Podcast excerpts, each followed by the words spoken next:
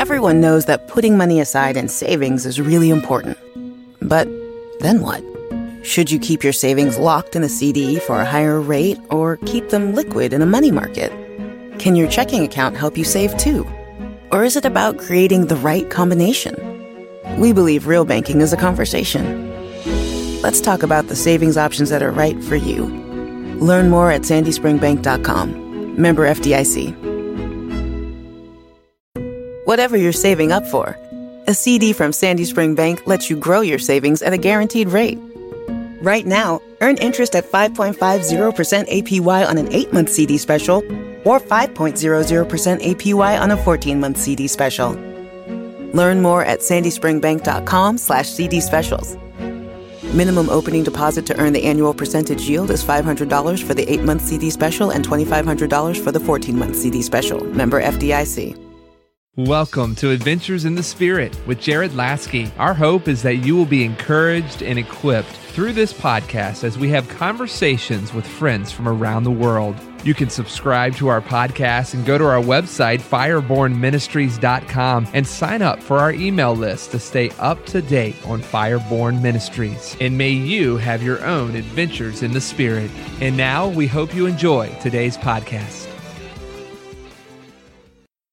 And welcome to another episode of Adventures in the Spirit on the Charisma Podcast Network. We live in exciting times. The wonderful Holy Spirit is doing greater things daily through people like you and me. I want to encourage you to rate and review this podcast on iTunes, Spotify, Google Podcasts, or wherever you listen in so that other people will subscribe and be empowered through this weekly program. And as this podcast continues to grow and improve, blessing people around the world, will you consider praying for us every day, but also partnering with us financially? A donation of any size is greatly appreciated. But if you give twenty-five dollars a month or three hundred dollars or more a year, we'll send you free resources such as books and curriculum and other things that we're working on throughout the course of the year. And we'll continue expanding and teaching people how to hear God and move in His power every day. Thank you for praying and partnering with us. Please go to our website, w w w dot fireborn ministries dot com, and click on Donate, or even set up monthly autopay.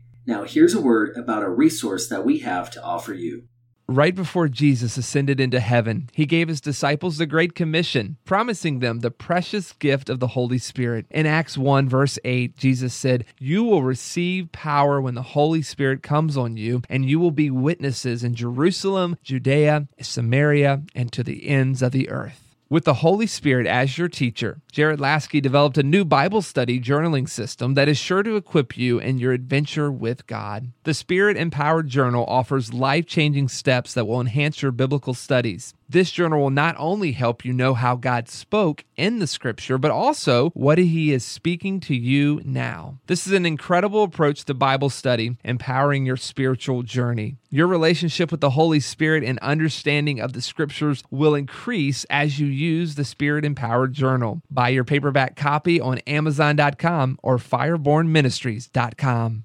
I'm Mike Morisi, and I'm ordained as a pastor. I am the director of Campus Harvest, which is a nationwide ministry that's designed to just share the gospel in a pure and authentic way and to share the love of Jesus on college campuses. I am happily married to the best woman on the planet. I've had five children, two of whom are already in heaven, and uh, we can talk about that a little later if you'd like. I just want to do anything that I can to introduce people to the love of Jesus. It's just, it's a passion that's inside of me that helps people, just to try to do whatever I can to help people find their way and recognize that the way is through relationship with Jesus. When I was kind of meditating on this, kind of wanted to talk about how you received your call into ministry. I felt that calling was something that we should discuss because there may be listeners who are questioning their call or trying to figure out how God may call them, or mm-hmm. even some some are walking in their calling. But how did you receive your call into ministry? So it's really interesting because I've I've been in the corporate world most of my life, and I've always tried to be, uh, even in a secular world, in a secular business world, I've tried to be a Christian business leader. So someone who had values and integrity and character, and also was empathetic and a servant leader, and tried to empower people. And, and when, when I launched People Express Airlines back in two thousand twelve and through two thousand fourteen, I believed that that was the platform that God had given me, because every new employee, the first thing that we would tell them is that we are um, leaders. All the leadership, the senior leadership team of the company, are leaders that love Jesus. We don't demand that you love Jesus, but we do have an expectation that the character and the values of the Bible would be adhered to, that we, we welcomed prayer. We had a private room where you could go for prayer anytime you wanted if you were an employee there. And And even for its short time, People Express was one of those companies where if you went to check in for the airline to take a flight and you were to tell the girl behind the counter or the person behind the counter that you were flying to another city because you'd had an emergency in your family or somebody was hospitalized or there'd been an accident or something, it was not uncommon for them to stop what they were doing, come around the counter and ask if they could pray for you. And so that happened a lot in the short time that we were there. And then we had a, you know, a freak accident where a truck hit the side of one of our airplanes at a critical time in our, in our operation that essentially crumbled the business uh, and shut us down. And so I was kind of crying out to God saying, I don't get it. What, you know, this, I thought this was the platform that you had for me. I thought that I was honoring you and doing everything that you wanted me to do. And I just felt like I heard him say, now I want you to just come do something for me. So I immediately jumped into ministry. Now, I'm not so sure that he necessarily wanted me to go into full-time ministry, but it did lead, doors did start to open starting in two thousand fifteen with Campus Harvest coming my way and some other organizations that would hire me. So ministry became the kind of a path, and God has just revealed more and more of that over the years. I think it's important, though, that we may feel like we're being called into a specific thing, but to really try to discern what he means by by the call that he's put in your heart, you know, because uh, when I look back, I, like I said, I'm not sure that going into full-time ministry was what he had in mind. I just think that he wanted me to really, everything to be focused on him as opposed to trying to build a business that met the world's guidelines. Mm-hmm. Campus Harvest, would you mind giving us some background as to how yeah, God opened so, those doors? You know, I lost my son in two thousand twelve. Uh, he had battled for a long time with opioid addiction. He was a firefighter that got injured at a fire and ended up on opioid drugs. You know, what most people don't realize is that after about twelve or thirteen days, your body is now starting to develop a physical addiction to those drugs. And some of us, you know, are strong enough to just finish our two weeks or four week dose and then put them down and walk away. And for some reason, you know, some of us don't have that ability. And his injury resulted in multiple surgeries. So he had several months of these, and it resulted in an addiction. And I lost him in two thousand twelve. And I felt in my heart like I wanted to help young people, especially college students, understand that their identity doesn't have to conform to what the world says it's supposed to. So when you're on college campuses, you can either stand alone and be a Christian and live your life the right way, or you can kind of go with the crowd. And what I felt was a message that needed to be shared was to tell them, you don't have to try to fit in down here. All you have to do is just live your life according to what God's called, who God's called you to be. And so I got opportunities to start speaking on some campuses through an organization called Drug Free dot org. And, and then I met Ron Lewis, who was a pastor, uh, Durham, North Carolina, and Rice Brooks, who wrote the movies God's Not Dead. And in nineteen ninety, they had formed Campus Harvest. Campus Harvest was designed to, like I said, just share the love and the hope that's found in a relationship with Jesus. It's not about religion on college campuses, but also to encourage college camp, college students to go to church on Sundays, to find a local church and to plug in, to develop that relationship and that family atmosphere, and to surround themselves with people who would help them to develop in their faith. And essentially what is today almost a war zone for Christians on campuses. And they were going to shut it down. And Ron felt like the Lord told him to give it to me and asked me if I would take it over. So the really cool thing is that I took it over in two thousand fifteen, and we've we've had some just some wonderful um, almost four years. Um, and now Ron and Rice would like to come back in. And so it's going to take a little bit of a different path starting in twenty twenty. So we we'll have to get back together after that. But uh, it's it's an exciting time. I think that what we're finding now is that students are more receptive to hearing the word of God if it's delivered with love and not condemnation than they used to be. So it's really a, a great time. And you'd mentioned loss in your life.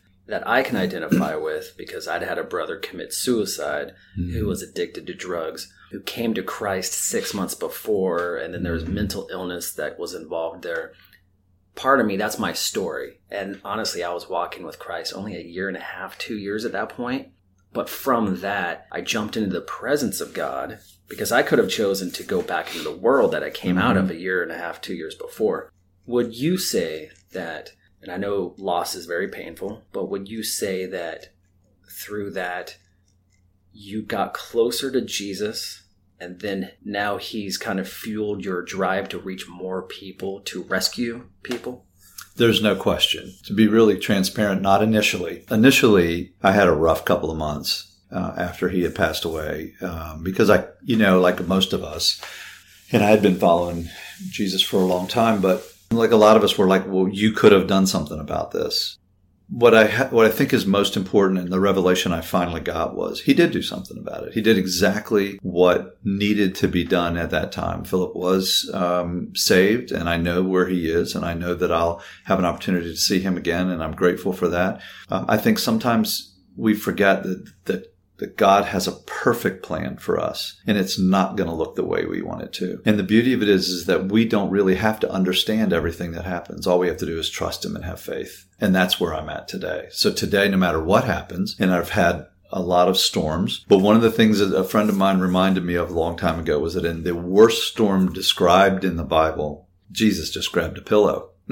You know? So, so we tend to sink into anxiety and stress and worry and concern. And in fact, if we just stay focused on him, recognizing that he's working something out for us, that'll be better for us in the long run, then we can go into it with peace. And I, you know, so now I just say, you know, to, to the winds and the storms, just be still. So long answer to your question, but yes, there's no question that I've learned so much since the death of my son that I think has changed my relationship significantly with him, and my desire to share who he is with people.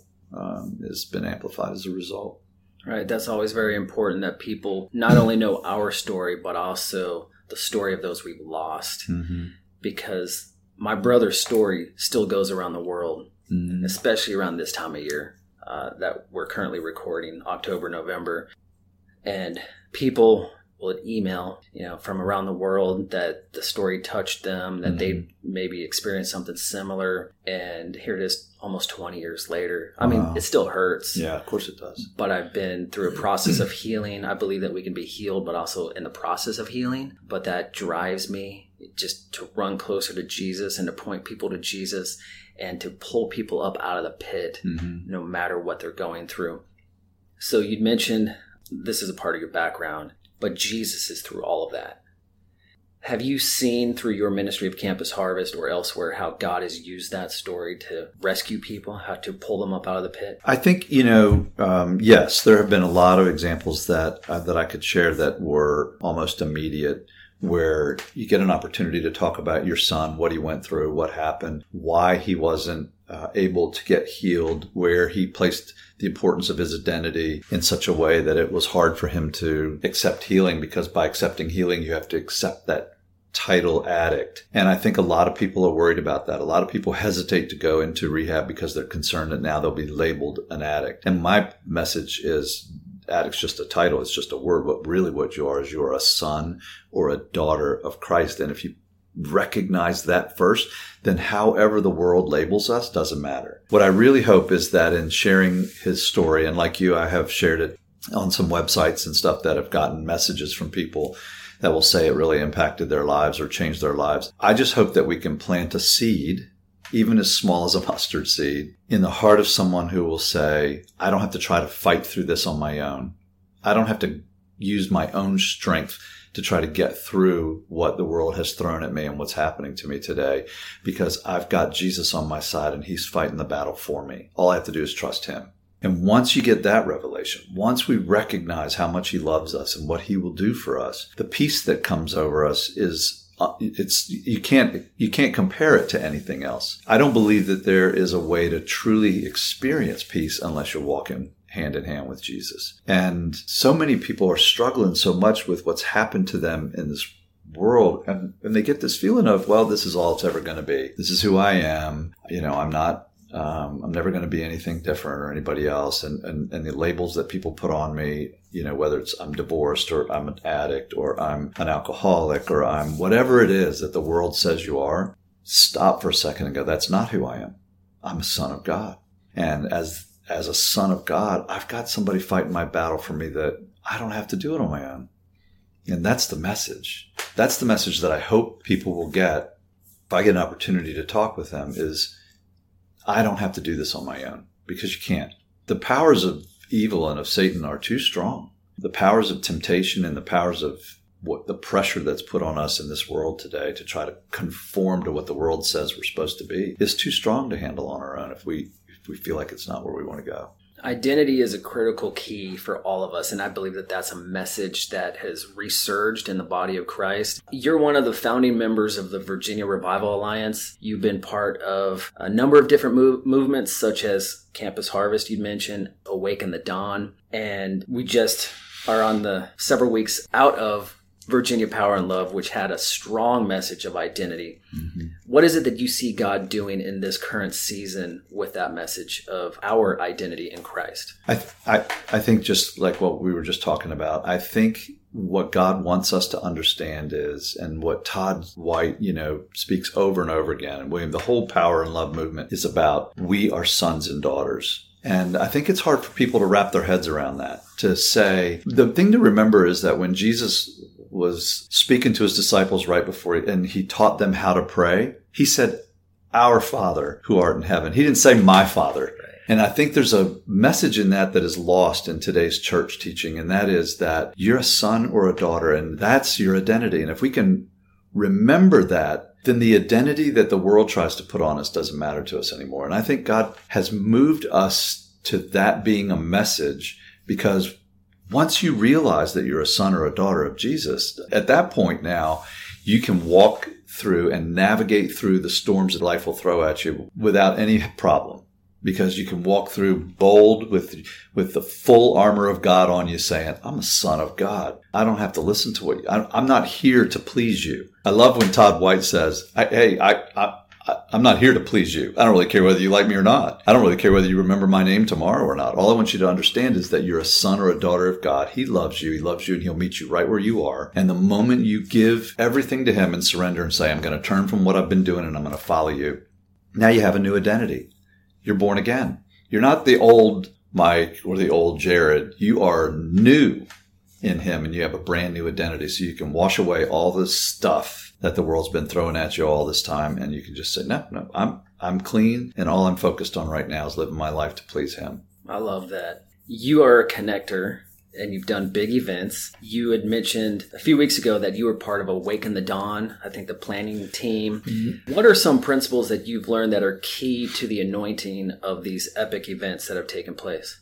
Well, I did. I had the opportunity in sixteen to work with Together on their leadership team, the Together's in D C, and then at Awaken the Dawn for twenty seventeen, and then ten America for twenty eighteen. And what I think is important, I, I love these big events. What I think is important for us to do when we plan these events, though, is to have a follow-up.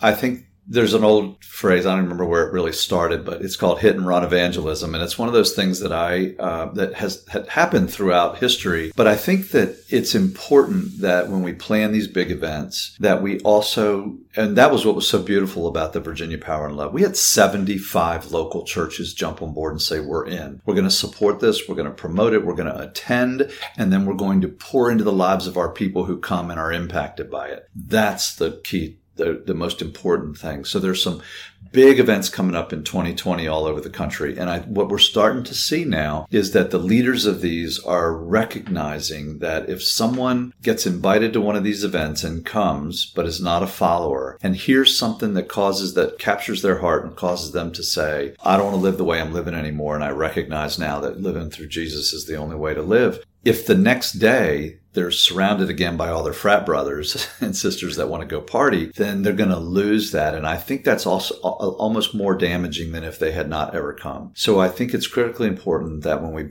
build these events, that we build around a, a team of people locally that are going to basically carry the torch afterwards and provide opportunities for people to press in somewhere and to and to be surrounded. I mean, you, the four or five people that you spend all your time with are going to determine the direction of your life. So if we could get them engaged in a church family or in a family in a ministry locally that is doing some great things and has the ability to just bring them alongside and love and teach them through this walk, then I think that that's the critical component to these big events moving forward. The other thing that I do love and I honor is like The Send and most of all the events that Lou has done his whole life, Lou Engle. They don't announce anything in advance about who's going to be the speaker there. I think that's important because and I think that most of today's larger speakers uh, that are well known prefer that. They like the fact that people are coming because they're, they recognize that there's something missing in their heart and they want to come and at least listen and see what's being said as opposed to people rallying around a celebrity preacher or speaker. So I think that's um, something that we're starting to see moving forward as well. A lot of these newer events that are coming up, they're not announcing speakers in advance. And I think that's actually kind of cool. Quite honestly, that takes me back because I appreciate it. I was eighteen, nineteen, uh, w- uh, still in Youth with a Mission. And I'd actually had a vision of this huge event on the Capitol Mall.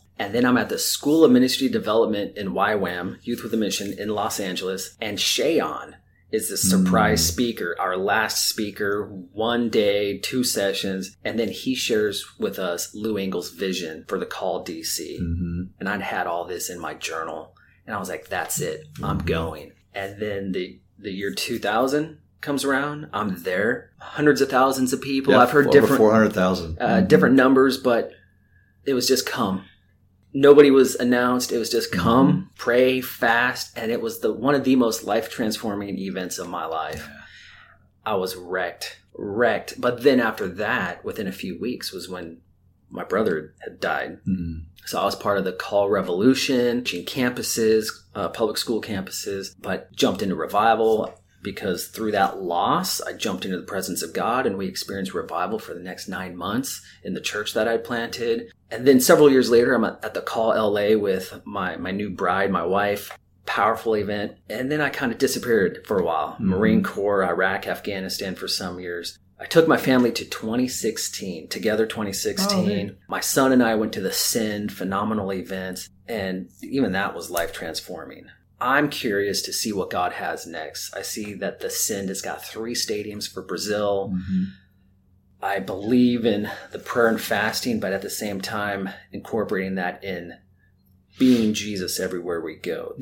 the empowering and equipping people to go do what Jesus did. So I'm curious what twenty twenty, what this next decade looks like. What role do you think or what do you see God has you doing to be part of this next decade? I've always been a big believer that if we live our lives as sons and daughters of Christ, that that speaks volumes over just standing on a stage and speaking it. Um, there are some platform opportunities for me. I'm most interested in literally being one of those people who when you walk into the room, people go, "Ooh, there's something different about that guy." You know, and being able to say to people, it's just the Spirit of God that lives inside of me. Because I came to Christ that way. I came to Christ because I was doing some security work with a, a former Navy SEAL, so I thought this guy is really tough. But what I saw as I watched him over the period of a month right here on this campus, I saw a tenderness and a kindness in him that didn't fit with who I perceived him to be, with the label that I had put on him as, you know, having been a warrior. And so I just asked him one day, I said, what, what is the deal with you? You know, you were a SEAL for nineteen years. And I said, so, but you're so kind. And I watch you pray with people and tears run down your face. And he, and I was thirty-five years old and he shared the gospel with me. He, he said, you know, don't do you have a relationship with Christ? And I said, oh yeah, I'm a Christian. And he just laughed at me and he said, um, he shared the gospel with me in a way that was so loving and so, and I mean, it lit me on fire. I literally walked two feet off the ground, I think, for months. And so I, what I'd really like to do is to find a path and the one that God has prepared. And I don't really know exactly the way it's going to look. Probably by the time this is aired, I'll be deep in it. That allows me to just genuinely and authentically share the love of Jesus with people with an understanding that my life also has to represent the same thing. Because one of the things that I do, the messages that I do get from young people is the thing that turns them off from church is inconsistencies in behavior from the way somebody acts on Sunday and the way they act on Wednesday and hypocrisy. You know, people who are living in a way that they know they're not supposed to, but standing in a pulpit on a Sunday and professing themselves to be followers of Jesus. And so I think that it's important that we, that this next decade, that everybody who steps up and says, I'm a son of God and I want to share his love with you, had better be living that way, because people are very smart. And the young people today are going to have to be reached a little bit differently than we have reached them in the past. They're so connected to what's going on all over the country and all over the world through social media that they get these ideas in their mind, and some Sometimes it creates barriers to welcoming someone's differing opinion. And so as we go out and share the love of Jesus with people, I think they're going to be open to it, but I think they're also going to be like a we'll see kind of an attitude, you know, to see if your words match up with who you really are. So that's critically important. There's some great events coming up in twenty twenty. Together is coming back in July, July, I think, to the mall, June. Uh, so maybe it won't be quite as hot and we'll be able to get the whole right. thing in. You know, and I love what Nick Hall and those guys are doing at Together. They're, they're, it's just a, it's an organization that lives every single day the way what you see is what you get. They love Jesus, and every day their message is follow Jesus in order to, to find yourself and find your life. So we'll see. The, the next decade is going to be interesting. It'll be my last one. I'm done. I mean, after ten more years, I just want to relax for a little while. But my wife tells me that I'll probably uh, either die at my desk or standing in a pulpit somewhere. So doing something for doing Jesus. Doing something for Jesus. That's right. Spending time with him. Or well, we'll never him? stop doing that. So not at all. Earlier, before this conversation, we were having coffee, and you shared with me a story of how God healed you. I would love for you to share that with our listeners. Yeah, sure. So I, I had I had done some mission trips, and I had seen healings. I had seen remarkable things happen to other people. I had never personally experienced it. So I was uh, scheduled on a Tuesday for my third surgery of my left shoulder, um, and it was a mess. It was it was so bad that I literally had to carry my arm around because the just the weight of my arm hanging down was too painful. I, there was so much damage in my shoulder. And on a Sunday morning, I was in church. And I sat up on the front row because I did security for the pastor. And a man who I knew and his wife who I had never met, they came over to me and said, she said, the Lord just sent me over here to pray for your shoulder. Well, no one knew that I was having surgery on my shoulder. I hadn't shared anything about, I just had, I'm kind of private when it comes to that kind of stuff. So I hadn't shared with anybody. So we're all standing because it's the middle of worship, and she puts her hands on me and he does, and they start praying over me. And my wife comes back and she puts her hands on me. She doesn't know why they're praying for me. me, but they're praying for me. And to be honest, I'm standing there going, okay, I'm in the front of the church. I really just wish that this wasn't happening right now. And uh, they get, she gets done, and her husband says, how is it? And I said, oh, it's fine. It's good. Thank you. And they literally start to walk away, and she stops and turns around, and she said, looked right at me. And she said, Jesus said, you're confused. You believe that I came over here just to pray for your shoulder, but I came over here because he's going to heal your shoulder so that you won't have to have surgery this week. Well, she got my attention now because, like I said, no one in the church knew that I was having surgery that week. So she put her hands on me, and I felt just a tremendous amount of heat coming from her hands and my shoulder. And she walked away, and she said, it is healed. And she literally just walked away, really humble on her part, which I was really moved by. So I sat down for the service, and I said to my, whispered to my wife, I said, I'm going to put my arm around you. And she was like, no, don't, don't. Because moving my arm in that position would have been impossible when we walked into the church. So I did. I put my arm around her, and I didn't feel any pain. And so now I'm sweating again. I'm thinking, okay, God, something's going on here. And long story short, the next morning, I called the doctor's office, and I said, hey, I want to cancel my surgery for Tuesday. I don't need surgery anymore. And I just tell her I got healed in church yesterday. And I, the laugh on the other end of the line was, was one that I was looking forward to meeting the person who did it. She said, okay, you can come on in. So, and I go in. As so, soon as I walk in, she looks at the girl and says, she goes, this is the guy that got healed yesterday in church. And so, so awesome. I thought that was kind of funny. Okay. So I go back into the room. Well, now the, the P A and a nurse and the girl she had just said that to at the front desk all come in to hear the story. So I share it with them. And as I'm sharing it with them, the doctor walks in and he says, I understand the Holy Spirit is messing with my surgery schedule for tomorrow. And I said, yeah, he just decided to give you a couple hour break in the middle of the day since you had so many back-to-back surgeries. He said, yeah, well, we'll see. And he proceeded to move my arm in every single direction that you can possibly move a shoulder, with his thumb digging into spots that he couldn't touch just a week earlier. And he stopped and he just looked at me and he said, you don't need to have surgery on Tuesday. And the girl that was at the front desk had tears in her eyes because it She recognized that I believed that I was healed by God in church, and now she was getting validation from a doctor that I did not need surgery. And that was almost three and a half years ago, and I have never had another problem with this shoulder. Amazing. It is amazing. And the, so we ended up sharing the story in front of the church the next week. The pastor asked us to come up and share the story. And the funny thing is, people started coming up to me for healing. I was like, no, no, no, go to her. She was the one that healed the,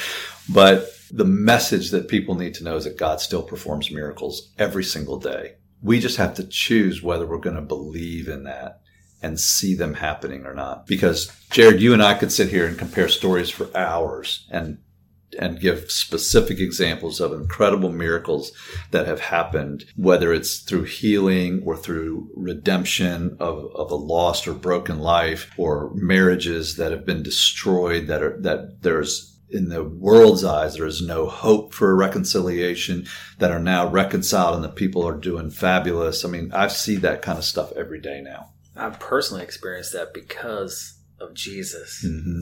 Me too. Me too.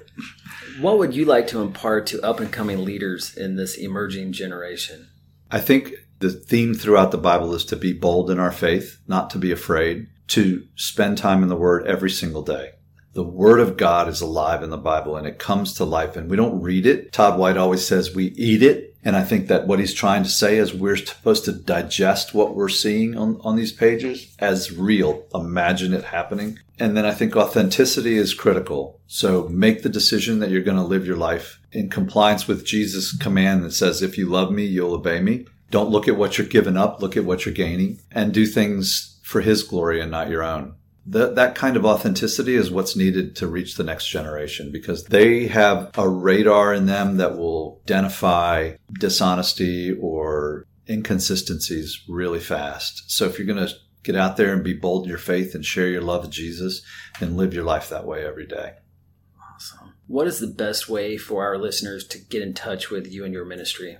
I have a website. It's mike morisi dot com, and you can go on there and send me a message and I'll get it. Awesome. Well, I honor you. I thank you for taking your thank time you, out Jared. of your busy schedule for this adventure in God. I'd like to just close in prayer. Yes.